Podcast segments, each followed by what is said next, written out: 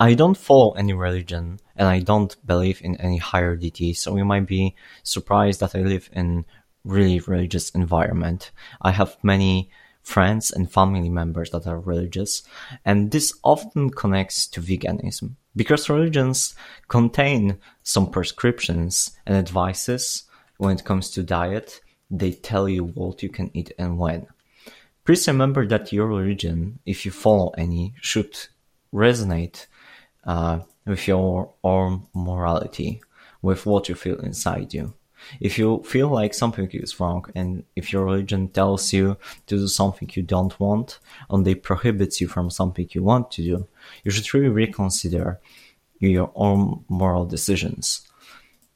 And remember that if you believe that your God is great and you want to do something great for our planet because our rules and our challenges as a society, as a humanity changes, your God should understand this and you shouldn't be punished for doing what you think is right and following your heart and following your rules. I think it's really important to keep healthy relationships between what you feel and science and any beliefs in God. And we shouldn't put this on top of our own beliefs and feelings.